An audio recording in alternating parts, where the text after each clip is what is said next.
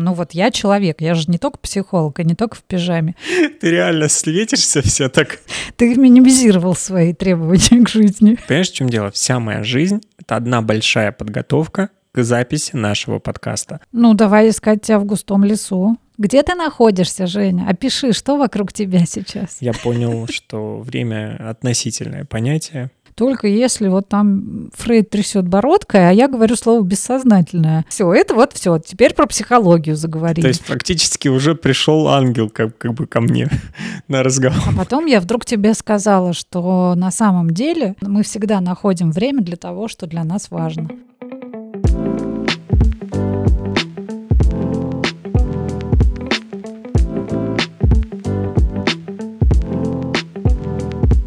Подкаст «Психолог в пижаме». Вот говорят, будущего нет и прошлого нет. И тебе хочу сказать больше, настоящего тоже нет, мы немножко притормаживаем. Вот. То есть вот такого чистого кристального момента, что вот он здесь и сейчас, его, по сути, не существует. Ну, собственно, это все, что я хотела рассказать о времени сегодня и о нашем его восприятии. Жень, спасибо, что пришел. Рад была тебя видеть. Пусть рука твоя заживает. До новых встреч. Спасибо, это была замечательная запись. Тоже очень понравилось, а главное, это как это ну, круто будет для монтажа, конечно. Э, мне очень нравится монтировать подкаст, но, блядь, это занимает часов шесть. Это вот 6 часов из жизни, драгоценных 6 часов. Я представляю, это вопрос не твоего, не твоей скорости, это вопрос того, что действительно долго монтировать. это снова вопрос времени. Ладно, Будем начинать, наверное, по-человечески. Но мы можем сказать привет. Всем привет. Поэтому не будем тратить время. Тянуть и тратить время. О, смотри, сколько мы уже сказали. Тянуть время, тратить время. Что еще можно? Время можно убивать. Времени всегда будет не хватать. Короче, настигла отчаянное желание поговорить про время. Тебе я впихнула это под э, достаточно дурацким названием тайм-менеджмент. Ну, как ты понимаешь, ни слова о тайм-менеджменте сегодня не будет. Да я, кстати, даже не думал про тайм-менеджмент. Я, я понял, что мы будем говорить про какие-то глобальные смыслы времени. Вот к этому я подготовился. Не к тому, чтобы обсуждать там какой-то график и а, как мы расходуем свое время. Ты что, подготовился? Понимаешь, в чем дело? Вся моя жизнь — это одна большая подготовка к записи нашего подкаста. А, смотря что ты считаешь подготовкой. Я жил эту жизнь, я сломал руку за это время, я был в нескольких больницах, а, я занимался всякими вопросами страховки, я тратил кучу времени на то, чтобы подготовиться к этому выпуску и многое осознать мне пришлось за это время. Поэтому я готов. История в том, что мы все всегда говорим про время, но вот когда мы выделили время специально сесть и поговорить про время, то нам, как обычно, очень сложно начать, и теперь мы только вот так в осознанном процессе вдруг начали замечать, что о чем бы мы ни начали говорить, слово «время» там появится. Давай начнем с того, чтобы ты расскажешь, э, почему ты решила про эту тему поговорить и объяснишь, в каком контексте мы сегодня хотим про это поговорить, потому что даже мне непонятно, ну вот чтобы как-то чуть-чуть прояснилось. Ну, это правда, я инициатор этой темы, и она зрела у меня очень постепенно. Если говорить в хронологии подкаста, то с момента, как мы записали «Кризис среднего возраста». Если говорить про свое собственное, двигаясь куда-то в своем осмыслении, чего-то понимания, ну, я шла-шла и приблизилась, наконец, к абсолютному принятию того, что в этом мире мало что нам принадлежит по-настоящему. В общем, есть всего два наших капитала, не знаю, ресурса, которыми мы по-настоящему владеем. Это наше время и наше тело. Ну, про тело мы поговорим как-нибудь в другой раз, хотя оно очень сильно тоже связано со временем. Но, в общем, наше тело, помещенное в наше время, это и есть наша жизнь. Понимаю, что глобально ты могла бы эту тему взять, потому что она интересна, она интересна всем. Но с точки зрения психологии, почему мы ее сегодня должны обсуждать в рамках психолога в пижаме? А какое отношение эта тема имеет к психологии? Рыба, выброшенная на берег. Пытаюсь набрать воздух, потому что я сейчас выброшена твоим вопросом на берег. А что ты имеешь в виду, Жень? Ну, я, я просто спрашиваю, потому что действительно мне интересно. Ну, про время мы все размышляем, мы там приходим к психологу и интересуемся, что там у нас бывают всякие разные триггеры с этим связанные, что я не успеваю, и мы потом там раскручиваем и так далее. Но А с какой точки зрения именно ты себе увидела эту тему, чтобы ее обсуждать э, в выпуске и в подкасте про психологию? Ну вот я человек, я же не только психолог, и не только в пижаме.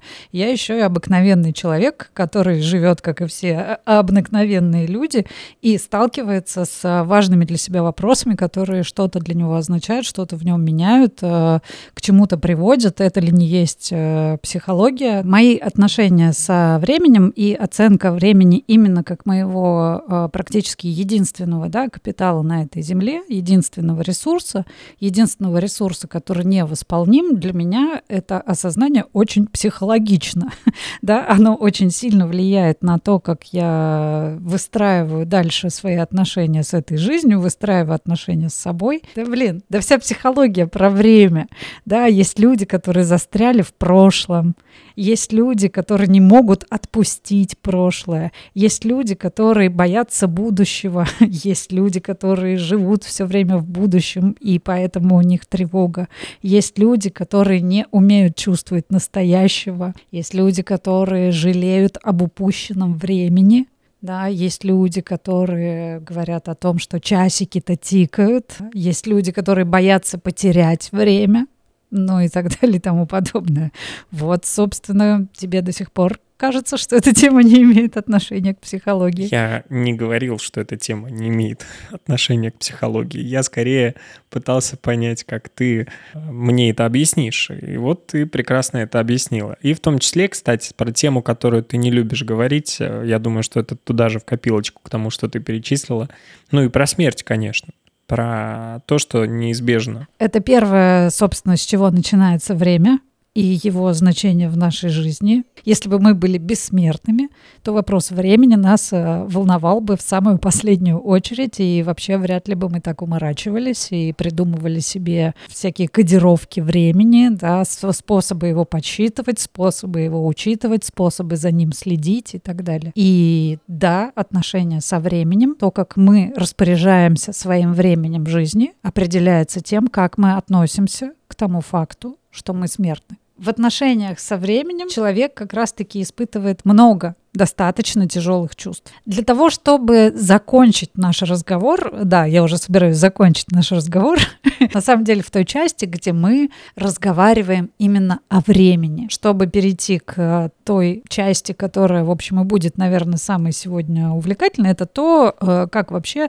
выстроить свои отношения с э, временем своей жизни, да, как, значит, жить и э, строить отношения со временем, чтобы не было мучительно больно за бесцельно прожить прожитые годы. Ну, это все про как, как раз про утрату и про разочарование, про то, что ты уже сказал. Что для меня было сюрпризом, я небольшой знаток мифологии, но а, уж это вот оказывается, я знаю, что бог времени, ну, мы говорим сейчас про знаменитых э, древнегреческих, да, древнегреческую мифологию. Чаще мы услышим, что это Хронос, ну, Хронос — время, а бог Кр- Кронос, сам факт его биографии сразу говорит о том, что отношения со временем у человека напряженные, потому что сам этот Кронос вообще-то нифига не положительный персонаж, он а, вообще-то жрал своих детей. Мне кажется, многие, все практически древнегреческие боги чем-то отличились мифологии. Вообще, Кронос — это отец Зевса. И Зевс, собственно, единственный, кто не был поглощен Кроносом, потому что мама Зевса, уже, видимо, заколебавшись окончательно от того, что ей, отец ее детей почему-то считает своим долгом их, в общем, пожирать, ну, понятное дело, что было предсказание э, о том, что один из его детей, вот от этой вот богини, его кокнет в конечном итоге. Понятное дело, время боялось, но э, по факту мы имеем историю того, что вот этот самый Кронос э, отчаянно пожирал, пожирал своих детей. Блин, я думала, что когда я буду это рассказывать, я буду рассказывать это не вот как программа «Криминальная Россия», а как-то глубоко, с архетипами, с тем, как прочувствовать время и так далее ну, что выросло, то выросло. Вот как могу, так, как могу, так рассказывать древнегреческую мифологию. Ну, короче, вот Зевс этой участи избежал, потому что мамаша его вместо Зевса, значит, Кроносу этому дала завернутый во что-то там камень, он, э, значит, проглотил, не подавился. Совершенно не это потрясло меня в биографии этого бога, а то, что вообще-то если ты посмотришь на картинки, где он изображен, он будет с, вообще-то там серп или коса это Кронос. Кого мы с косой все время изображаем? Смерть. Смерть с косой. Да, именно смерть. И вот у нас бог времени имеет атрибуты как раз-таки конечности, конца, смерти и так далее. А, но это прикольно, что действительно мы смерть и время — это одно и то же, по, по крайней мере, по изображению. Но, если честно, я не очень понимаю, почему смерть-то изображают с косой. Жень, тебе он непонятен, как жителю 21 века. А так, если все, все мы там от сахи, от земли, все мы там прорастаем на земле, то я сейчас фантазирую вообще на, на пустом месте, но тем не менее. Ну, кстати, интересно, то нас надо немножко скосить. Ну да, выкосить. Все, да, типа вы, выкосить вот эти... А пажити. Если нас слушают какие-нибудь любители мифологии или любители истории, вот они, конечно, будут очень долго стебаться над нами после. Я думаю, что они нас не слушают, а если они будут над нами стебаться, потому что они нас слушают, так и зашибок, мы все выигрыши, они нас слушают, мы им весело, э, аудитория растет, подкаст процветает. Но пора, наверное, свернуть э, куда-нибудь. Вот, Куда? Куда свернуть? Куда свернуть? Я могу что-то сказать сказать по этому поводу, но могу сказать, что касаемо меня. Для меня как раз всегда было первостепенно вот эта скорость проживания этой жизни. Как можно больше каких-то, знаешь, дел, забить свой ежедневник, чтобы там не было практически свободного времени. И казалось, это каким-то, знаешь, важной составляющей жизни. Чем больше, тем правильнее. Чем меньше у меня свободного времени, тем интереснее, возможно, я проживаю свою жизнь. Поэтому, когда я смотрел на свой график, в котором практически не было свободного времени, я получал некое удовлетворение. Пока я не пересмотрел отношение к времени как раз. А как ты его пересмотрел? Я пересмотрел его в тот момент, когда начал сталкиваться со своими кризисами и внутренними сложностями, когда я начал разбираться, почему я не умею отдыхать. И все эти кризисы, которые меня сопровождали все там это время, здесь надо, знаешь, конкретно говорить о каких-то вопросах. Вот я пытался понять, а почему я не могу ничего не делать и просто отдыхать. Ну и мы там раскручивали огромное количество проблем, которые вытекают из-за каких-то обязательств, тому, кому я должен там чего-то и так далее. То есть много всяких было триггеров, которые мне не позволяли просто просирать время для себя при этом получать удовольствие от этого. И я, конечно, дико кайфанул, когда там я начал э, маленькими шажочками, уже не осуждая себя за то, что я где-то просто лежу, за то, что я где-то просто смотрю в окно, где-то просто созерцаю, я нашел смысл в этих действиях и смог э, успокоиться. И, наверное, главное, главная цель была — это успокоиться, признать и осознать и понять, наверное, что это абсолютно нормально. Когда я понимаю ценность всего потраченного времени на себя, мне становится проще. Здесь каждый, каждый может немножечко да, прочувствовать, вот с чем сталкивает нас вот эта наша данность того, что наше время, оно конечно ты прям здорово описал несколько таких способов да, отношений с тем, как мы вообще эту тему впускаем или не впускаем в свою жизнь. И от этого очень сильно зависит, как мы временем своей жизни распоряжаемся. И страх может быть такой силы, что мы можем от этого страха либо полностью себя изолировать, то есть мы избегаем этого всей своей жизнью, стараемся сделать вид, что смерть — это не та тема, которая нас касается каким-то образом. Вообще тема очень тяжелая. Вообще осмыслить факт э, конечности своего существования, я уж не знаю, под силу это человеку или нет. Но чем больше ты закрываешься от этого факта, тем больше как раз-таки вот этих сложных и тяжелых состояний из-за того, что ты большей частью своей жизни просто от этого факта бегаешь, чтобы с ним не сталкиваться, чтобы его как будто бы как-то обмануть, чтобы его как будто бы как-то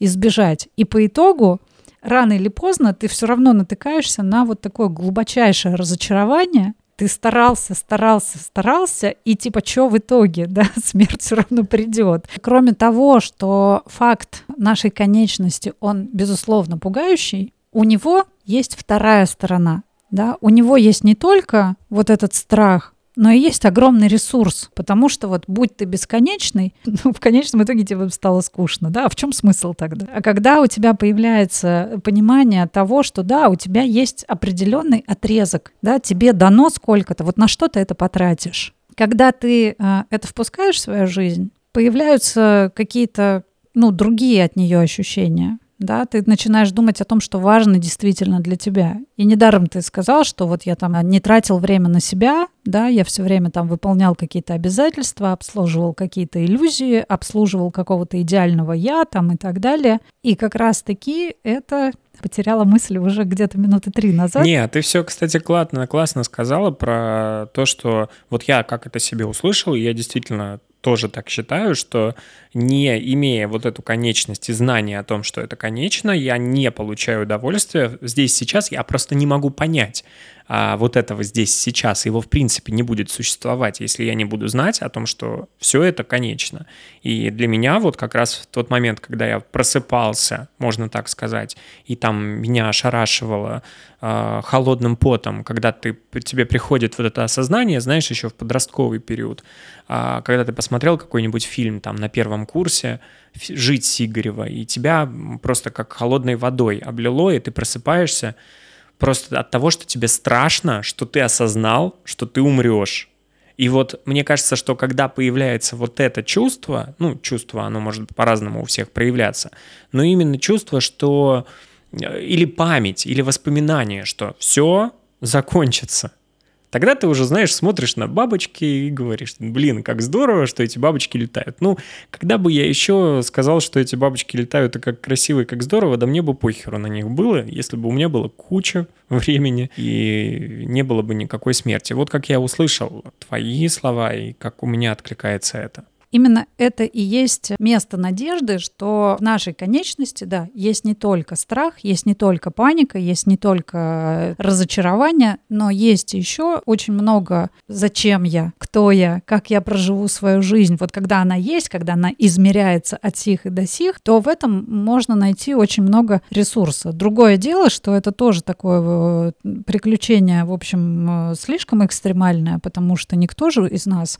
на самом деле понятия не не имеет, а сколько у нас этого времени. Это добавляет, знаешь, огонька, потому что незнание вот этой точки, невозможность вот распланировать, как мы планируем, не осознавая этого факта, вытесняя его из своей жизни, о, ну время еще придет, или ой, время еще не подошло, или там когда-нибудь. Сейчас нет, а, а потом будет время. Это большая иллюзия, это большой обман, что лучшее время еще настанет. Но это тоже нам дает свободу именно незнание того, когда это случится, нам дает свободу. Да, да. Вот я могу жить, осознавая, у меня есть время, но я не знаю, сколько его у меня. И это будет один способ жизни, когда я буду это осознавать, и я буду ценить э, свое время и либо я делаю вид, что как бы этого просто не существует. На этой теме работают самые мощные психологические защиты. Сейчас я так рассказываю, да, как будто вот э, люди такие, знаешь, дураки и слабаки, значит, тут бегут от своей э, конечности.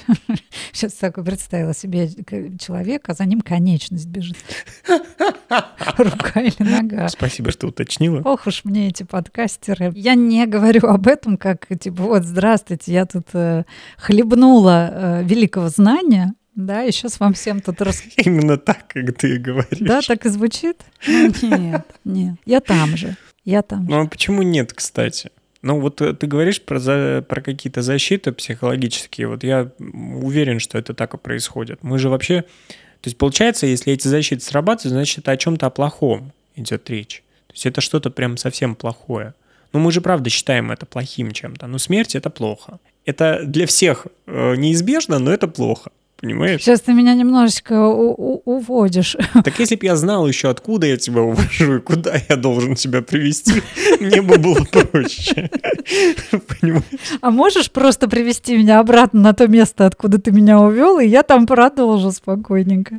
Конечность, бегущая за нами. Нет, люди, бегущие от, от факта собственной конечности. Мне кажется, это тоже в некотором роде э, проявление психологических защит, что мы ржем как не в себя, разговаривая о смерти, я думаю, что это как раз-таки одно из э, проявлений э, этих психологических защит, и это ок. И это норм, и с этим все в порядке, потому что эта тема затабуирована немало. Разговаривать об этом — это неприлично, это страшно, это нехорошо. Чем меньше я об этом говорю, значит, меня там будет незаметно. Глобально, с точки зрения экзистенциальной психологии, все, что делает э, человек, он делает э, в избежании да, вот этого страха смерти. Это тревога о том, что однажды я закончусь. Вот если рассказывать про то, как люди перерабатывают эту тревогу, во что они уходят э, от этой тревоги, то там будет э, вообще просто все. Идея собственной исключительности очень часто рождается из тревоги смерти.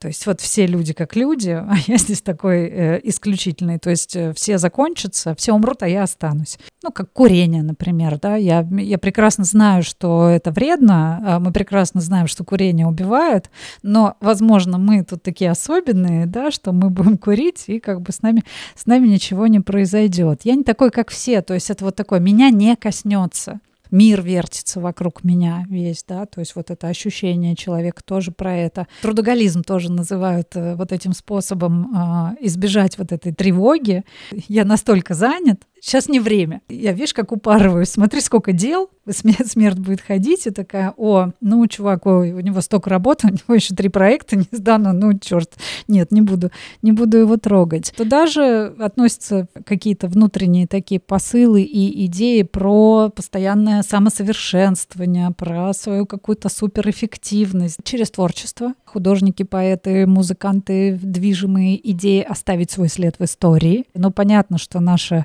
одержимое желанием продолжать свой род, тоже туда же. Я в чем-то продолжусь, в чем-то останусь. Такой инфантилизм, такая вера все время в э, того, что кто-то придет и спасет меня.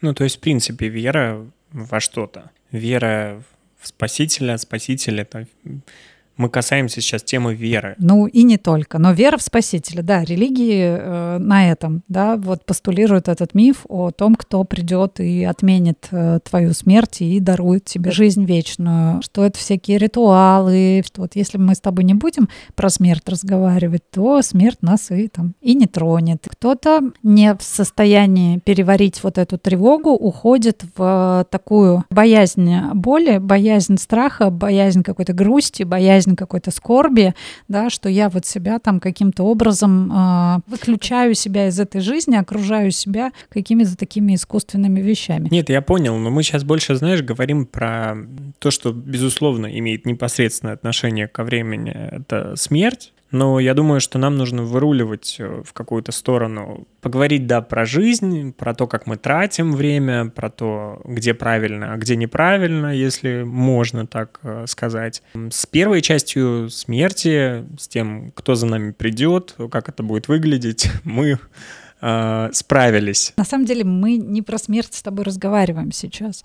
Мы сейчас говорим о том, что это определяющая идея наши отношения со временем все произрастают вот примерно из этого. Чем больше мы с этой данностью не хотим сталкиваться, тем более деструктивно мы, условно говоря, выстраиваем свои отношения со временем ткни вообще в любого человека, и каждый скажет о том, что он чего-то очень хочет там, но постоянно откладывает. Чем ближе будут сдвигаться, да, вот эти два понятия, тем больше будет понятно, как же вот э, какого хера да, вот э, ты конечен, дружочек. Что ты до сих пор, да, там занимаешься всякой херней и не делаешь то, чего тебе так хочется. Но еще в процессе жизни могут быть триггеры, которые будут об этом напоминать. Вот э, скажу тебе, что замедление и э, другое осознание того, как течет время, мы все испытываем, когда что-то с нами происходит не сильно значительное.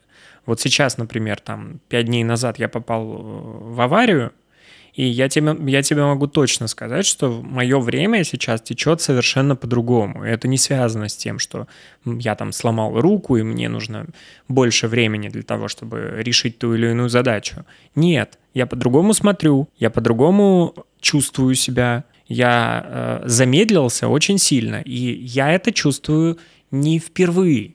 Я чувствовал так, когда я там заболевал, когда есть какие-то звонки, которые напоминают тебе о том, что, чувак, это может все закончиться. Окей, живешь свою жизнь, но мы про это так забываем, мы забываем про какие-то важные вещи, мы забываем про то, что ты сказала, про то, что можно здесь сейчас действовать и что-то сделать в этой жизни. А как э, не забывать, как не блокировать в себе? Ведь это совершенно другие крутые ощущения, которые приходят, когда ты помнишь про то, что тебе нужно сделать что-то важное. Когда ты приближаешься или ты на секунду приблизился к тому, что твоя жизнь могла закончиться.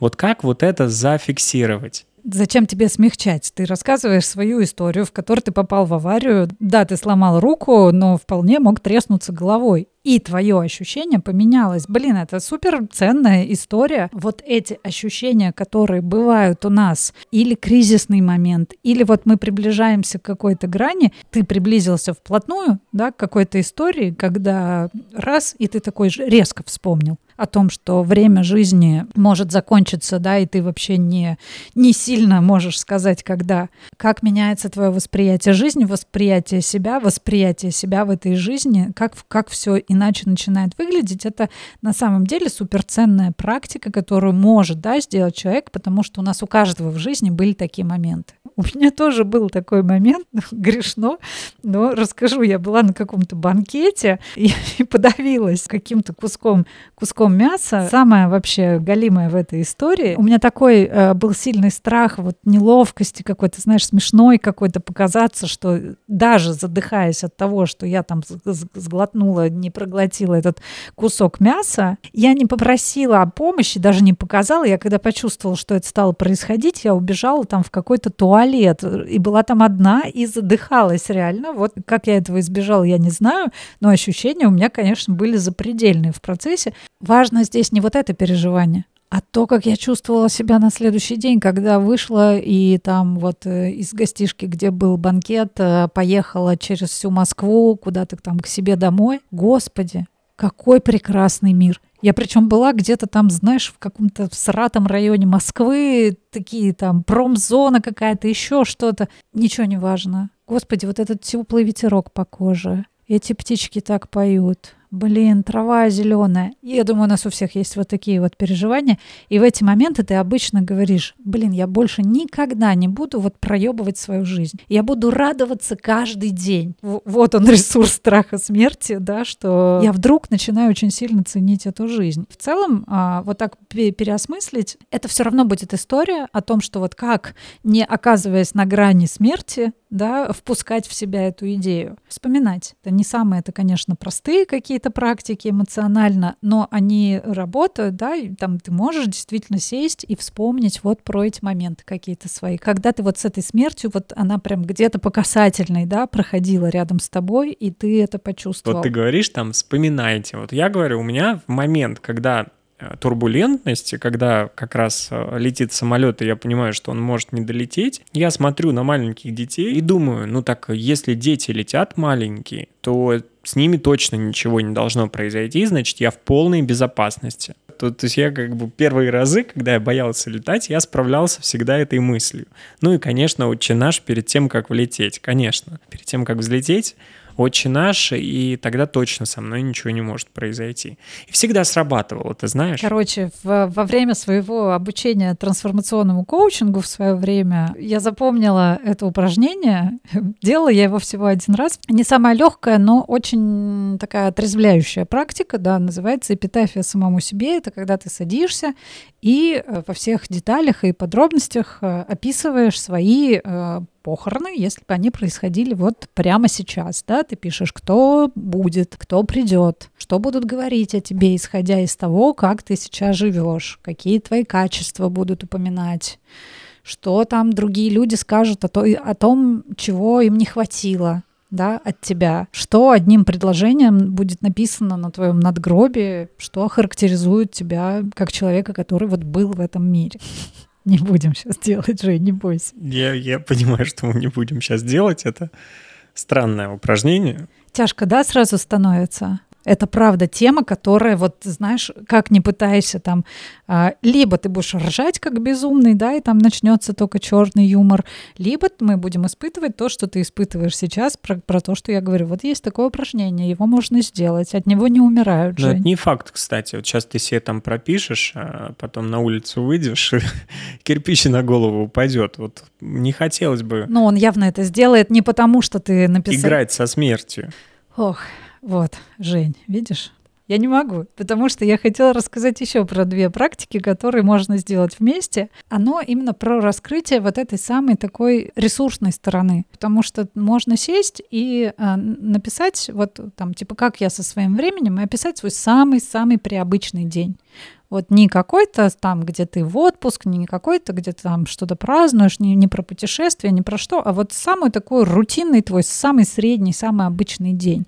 И послушать свои ощущения от того, когда вот ты шаг за шагом опишешь, вот из чего состоит этот день. А потом, а потом, и если это самый обычный день, то это вот и есть, да, ты большую часть своей жизни проводишь так. Вот своим временем ты распоряжаешься здесь так а потом сделать э, другую практику. И вот оно называется полгода. Да, это вот как бы вы провели свою жизнь, если бы вам оставалось жить всего полгода. Самые популярные фильмы, э, такие мелодрамы, драмы, где как раз берется какой-то отрезок времени, что герою осталось жить год, там полгода, один месяц. Мы, конечно, все любим эти фильмы потому что человек меняет свою жизнь. Есть и всякие исследования о том, о чем чаще всего, да, там люди жалеют, как, когда вот они уже понимают, что они сейчас уходят, да, вот какие сожаления бывают чаще всего. Ну вот э, у людей реже всего бывают, знаешь, э, сожаления о том, что они там недостаточно работали, не упарывались что-то где-то на работе или какой-то проект там не сдали. Да? Они все про любовь, про любовь невыраженную, про невыраженную любовь к кому-то, про невыраженную любовь к себе, про какие-то мечты неосуществленные, да, и это явно не то, что я мечтаю там типа поработать как следует, про путешествия. И когда ты такой вот поиграешь в это такое упражнение, ну, как бы опишешь все это, то всегда можно задать себе вопрос, что мешает мне сейчас так жить, да, что мешает мне сейчас осуществлять вот это все. И вот здесь уже можно переходить к разговору про тайм-менеджмент. Здесь отбивка. Загрустила я тебя этим разговором? Нет, ты меня не загрустила, просто у меня появилась зевота, я начал э, отключаться, и я понял сейчас, что это прикольная история, которую надо, надо поисследовать, потому что мне всегда казалось, что я эгэгэй, сейчас я вам про смерть-то сам расскажу. А на самом деле триггерит, ну, триггерит и как-то сильно меня эта тема как бы касается. То есть сложности с ней, очевидно, есть. Да я думаю, у всех они есть, просто у всех по-разному все это проявляется у меня психологически сразу защиты срабатывают. Ну да, да, ты в затупку такую, типа все подавить, не, сейчас не, не ощущать и так далее, побыстрее заснуть. Ну окей, здорово, здорово, что так происходит. Э, давай как бы, да, переключимся в этом смысле. Падай тоже в только, вот говорю, одним единственным. Выход на диалог с этой темой, да, выход э, не, не убегать и не прятаться, а попытаться как-то это осознать, дает очень много ресурса, дает понимание какого-то вот ощущения своего смысла, понимание, чего ты хочешь на самом деле. Пробуждает это, и это хороший ресурс. Все остальное вопросы тайм-менеджмента, да, а почему же, когда я там вот такой весь замечательный, я трачу время так, как оно есть. Ну, вообще предлагаю переключиться на супер прикольную э, историю про то, как мы воспринимаем время и как мы его там для себя внутренне кодируем. А где у тебя сегодняшнее утро в отношении тебя? Где ты его видишь? Где у меня сегодняшнее утро? Вспомни все, что ты делал сегодня утром, где по ощущениям оно у тебя за тобой, рядом с тобой, впереди тебя, где оно? Ну, оно за мной, очевидно. Я это уже в прошлом точно. То есть у меня прям есть такое сейчас э, ощущение, что это уже прошло. Ну, прям за спиной. Прям за спиной. Ага. А неделя назад где? То же самое. Неделя назад это то же самое, где-то в прошлом. Окей, а три месяца назад? Три месяца назад, знаешь, границы не очертаны уже. Уже очертания неровные, там где-то не... Ну, тоже за спиной. А, да, а пять лет назад? Пять лет назад даже не чувствую это за спиной. А завтрашнее утро? Завтрашнее утро впереди у меня, да. Но она, знаешь, всем каким-то твоим, всем моим таким ощущениям говорит о том, что я шагаю как бы вперед. А когда мы говорим о прошлом, отдаляюсь назад, когда говоришь ты про будущее, я вперед наклоняюсь. То есть это мое вот ощущение. Супер, это твое восприятие, да, это твое восприятие времени. Вообще есть такая штука, называется там линия времени, понятие, которое, да, тоже можно осмыслить, что-то на ней размещать. Вот это наше там отношение такое со временем. А скажи, а настоящий момент, вот ты прямо сейчас, где, где он? Он посередине. Я здесь. То есть как бы линия через тебя прям проходит, да? Линия проходит точно через меня, и я прям ощущаю, если я нахожусь, э, если я отдаю отчет, что я здесь, а не думаю про что-то прошлое или завтрашнее, то я вот прям ощущаю, что это середина, да. Сейчас расскажу тебе удивительное. Я вижу э, и воспринимаю время иначе уходит влево все мое прошлое и уходит вправо все мое будущее. Вот она такая передо мной. Один подход, один из подходов к восприятию времени, что вот есть линия времени рядом, это как я описывала, да, вот, то есть есть линия времени, и я рядом с ней, я как бы смотрю на нее со стороны. И есть э, линия времени внутри, да, то, что ты описывал, вот э, такая, такая история, когда сквозь меня проходит эта линия времени, и это четко впереди, это четко позади, и это э, разные типы восприятия времени, и что удивительно, они и определяют в том числе вот э, отношения со временем, которые есть. Ну, то, как я свое восприятие рисовала, это больше такое, типа, европейское, условно говоря, восприятие времени, потому что оно про планирование, про долгосрочные стратегии, да, про взгляд куда-то. Ну, вот, то есть я могу там смотреть на ситуацию со стороны и долгосрочно планировать. Такое восприятие времени дает там умение организовать себя, пространство для выполнения намеченного. Вот, это все про обязательства, про всякую дисциплину и так далее.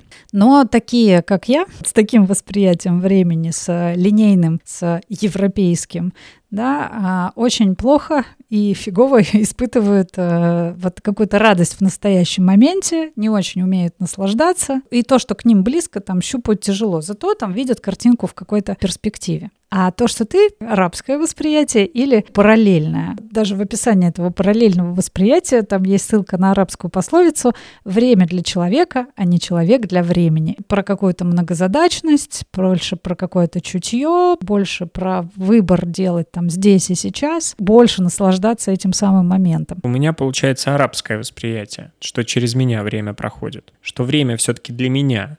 А какая версия и какой вариант э, наилучший? для человека?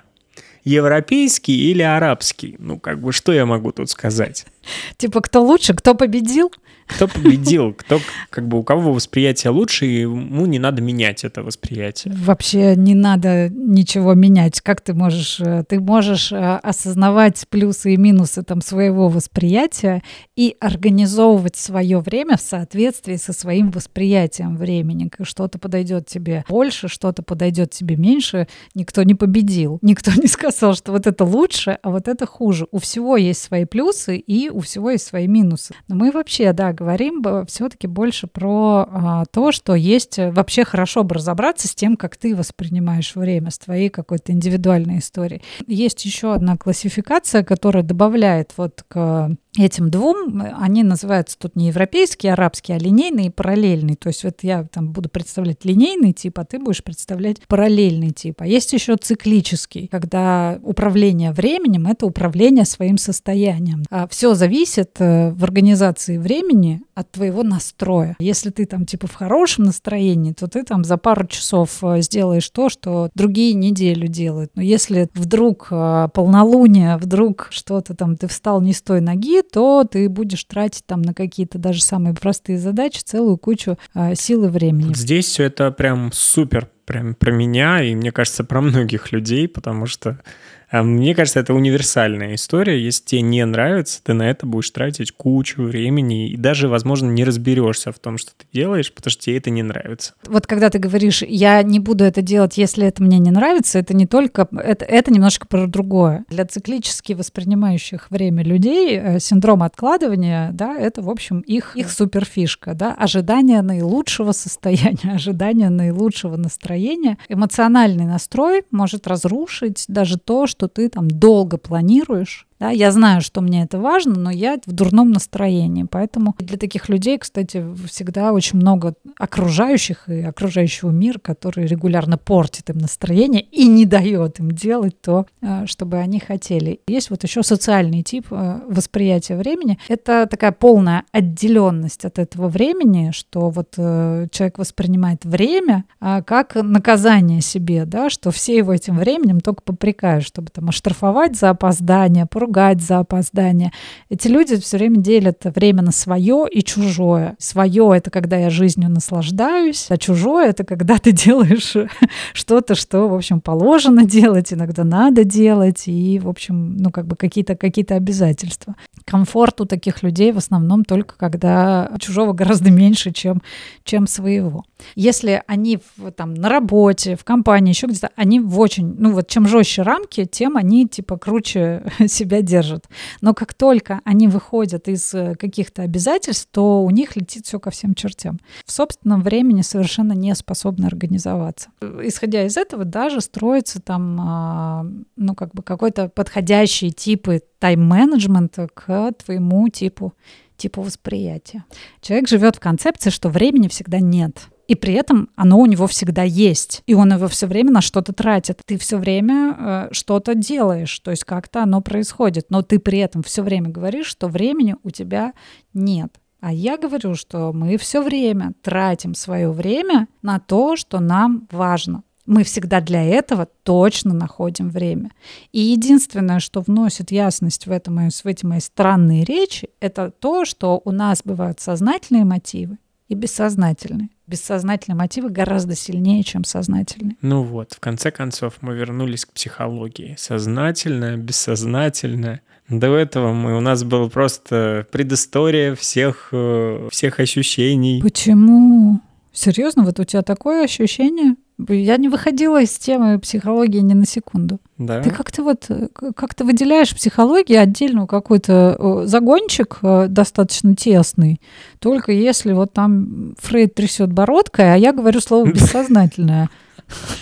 Вот, все, это вот все. Теперь про психологию заговорили. Вот все, сейчас вот мне кажется, что да, мы да нет, э, просто там нет какой-то проблемы. А когда появляется что-то, что с какой-то проблемой попахивает какой-то проблемой, там есть психология. А когда у человека все хорошо с, с тайм-менеджментом и никаких проблем у него ни с чем, то при чем тут психология? Мы с тобой сегодня ни разу не говорили о людях, у которых все хорошо. Мы все время говорим о людях, которые сожалеют о времени, которым не хватает времени, о людях, которые все время что-то откладывают, о людях, которым страшно и так далее. Я, я почему так реагирую? Я немножко ну, попутался. Я, я потерялся. Ну, давай искать тебя в густом лесу.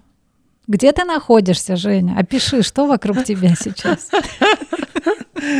Не, просто потерялся. А какой, какая цель нашего разговора сегодня? А какая цель нашего разговора обычно? Там четко, понятно. Разобраться с виной, там, разобраться с каким-то триггером, еще с чем-то. Здесь мы уже там поговорили про смерть. Потом у нас была история про... Мы перешли в тайм-менеджмент, пощупали мироощущение нашего времени. Это я для себя пытаюсь это содержание. Потом что было потом? А потом я вдруг тебе сказала, что на самом деле мы всегда находим время для того, что для нас важно. Важно нашему сознательному или бессознательному. Все это очень сильно связано друг с другом, потому что сегодня тема, которую мы обсуждаем, и вопрос, который мы решаем, это как я, ты и все остальные люди да, на что тратят время своей жизни. Так что же с этим делать? Возвращаться в здесь и сейчас. Для этого нужно вести дневник благодарности.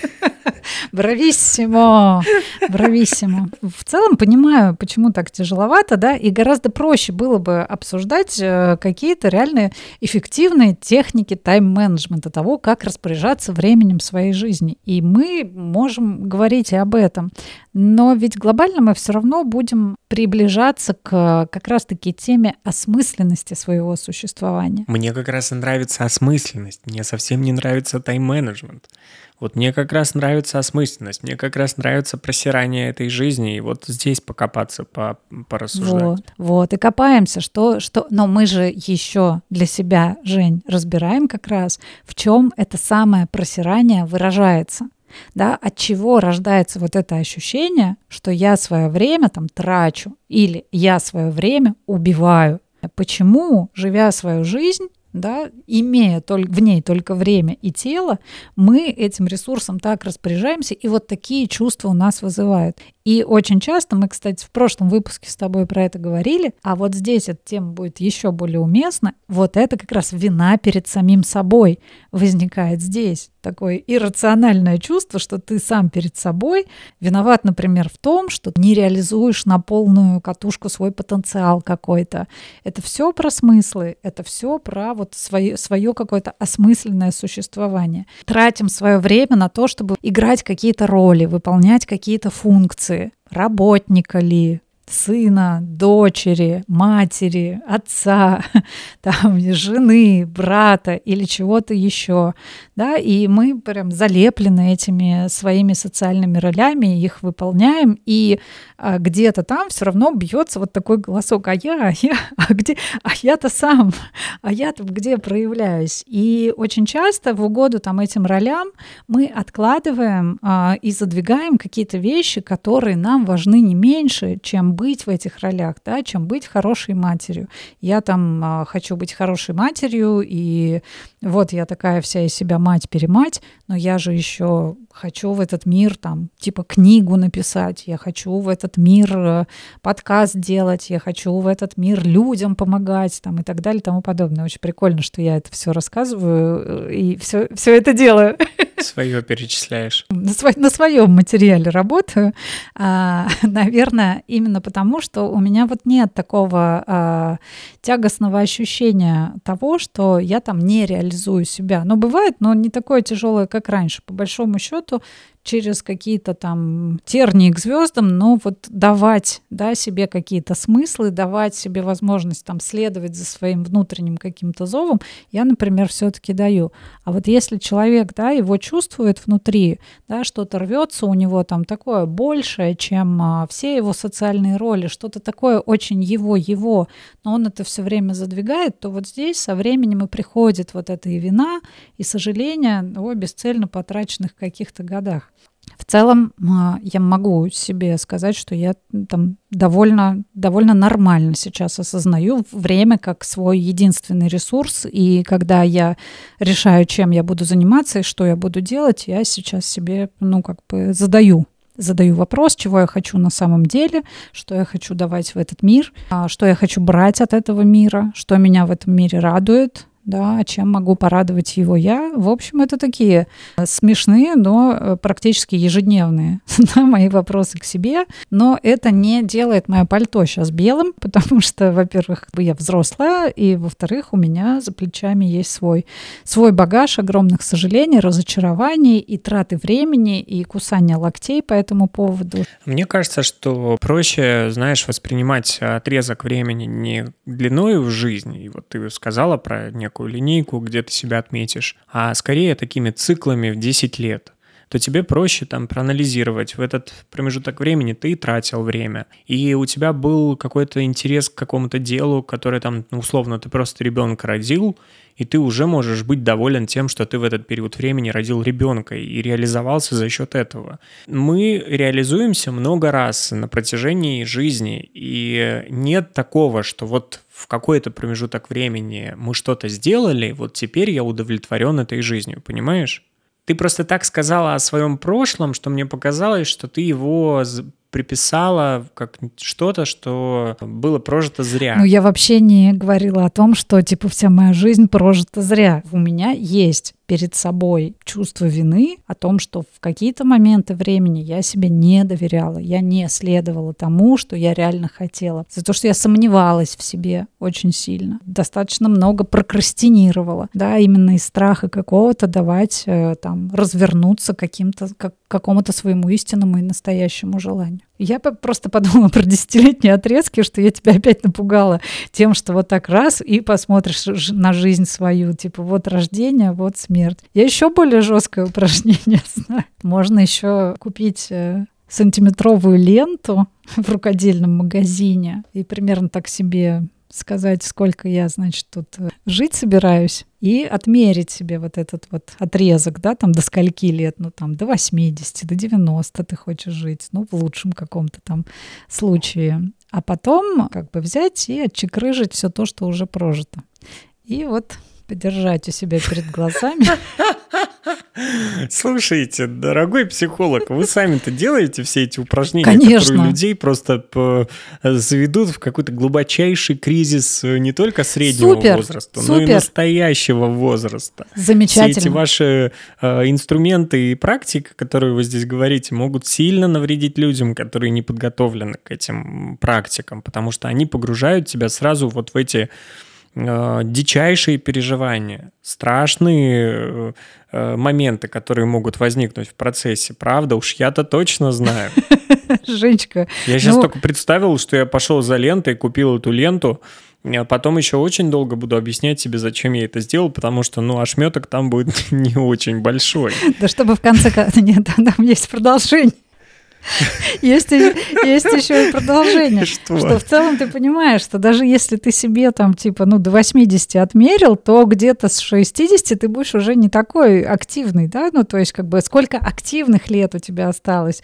Это в теме про деньги очень здорово еще практикуется, да, когда ты там э, мыслишь о том, что вот, вот там когда-нибудь заработаю. Я рада, что ты так бурно выступил и назвал это кризисами. Слушай, ну кризис это хорошо временами для того, чтобы, наконец, э, присвоить себе авторство какое-то своей жизни, для того, чтобы забрать себе ответственность за то, что в твоей жизни происходит, и для того, чтобы ты наконец понял, что не вот это вот все, зачем ты гоняешься, а твое время и твое тело. Вот два ресурса, которые у тебя есть. Но можем перейти к лайтовым практикам, которые позволят определить приоритеты, чтобы не запугивать здесь людей, не вводить их в состояние кризиса. Давай, пожалуй, да, перейдем к практикам, как жить здесь сейчас нашу лучшую жизнь. И Павах, пошел джингл. В общем, друзья мои, не теряйте время зря, подписывайтесь, ставьте лайки и делитесь нашим выпуском со своими друзьями в социальных сетях, потому что потом вы будете жалеть. Какая мотивация у людей сейчас делиться нашим выпуском, в котором ты только говоришь мне, Юля, прекрати, хватит об этом говорить. Нет, нет, больше не будем разговаривать об этом. Давайте делать упражнения, давайте. Я рассказываю упражнения. Нет, давайте делать другие упражнения. Я же говорю, ну вот есть у нормальных, у нормальных, У нормальных. у нормальных как бы психологов есть нормальные упражнения, там желание загадать, шарик в небо отпустить. Ну вот это я понимаю. Красиво, эстетично. Нет, пойди купи ленту, отрежь и поймешь, сколько тебе осталось жить. Ну, Э, Как приехали. говорится, ну не повезло людям с психологом в пижаме.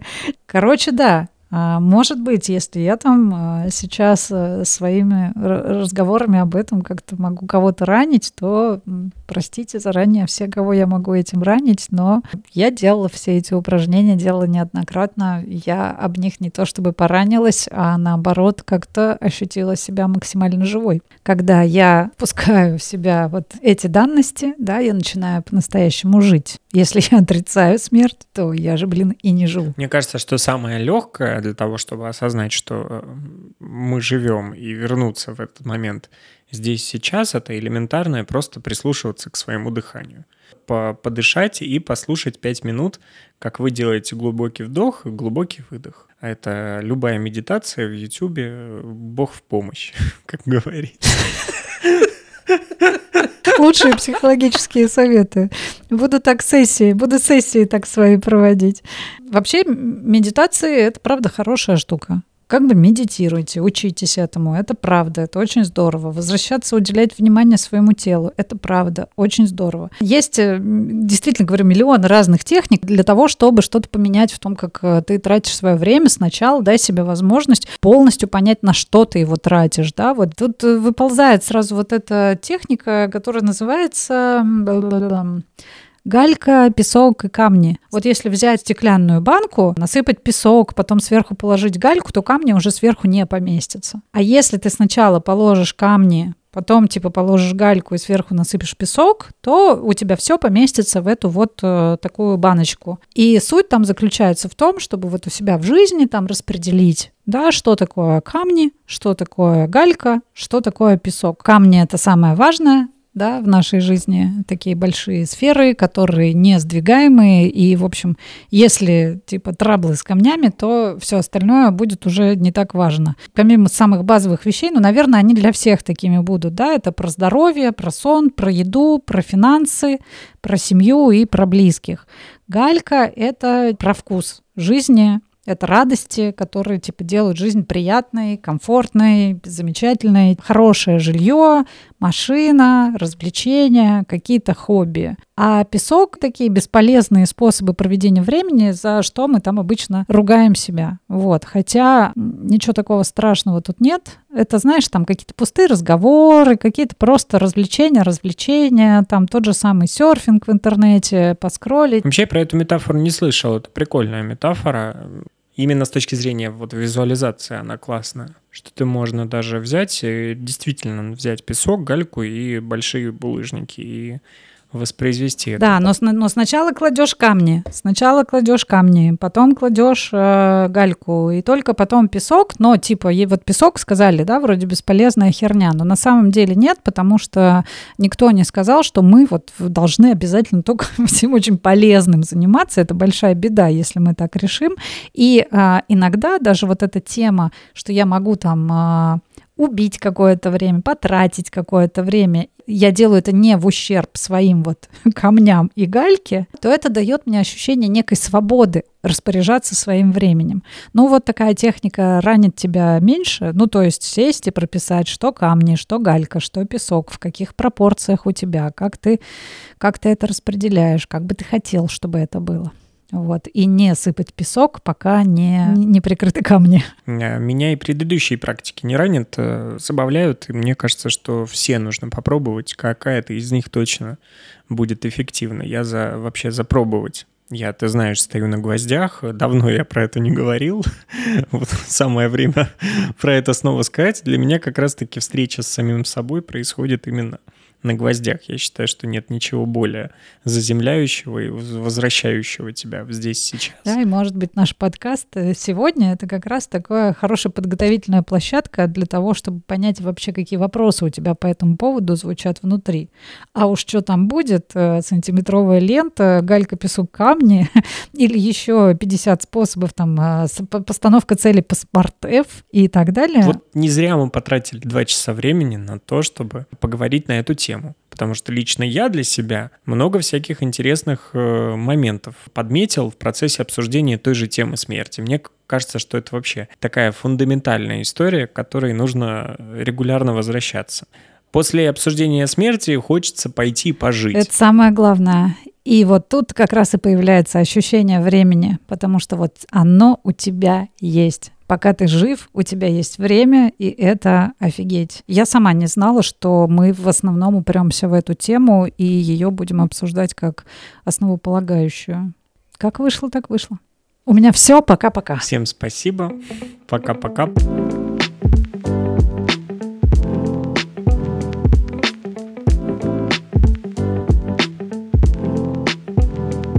Это подкаст «Психолог в пижаме».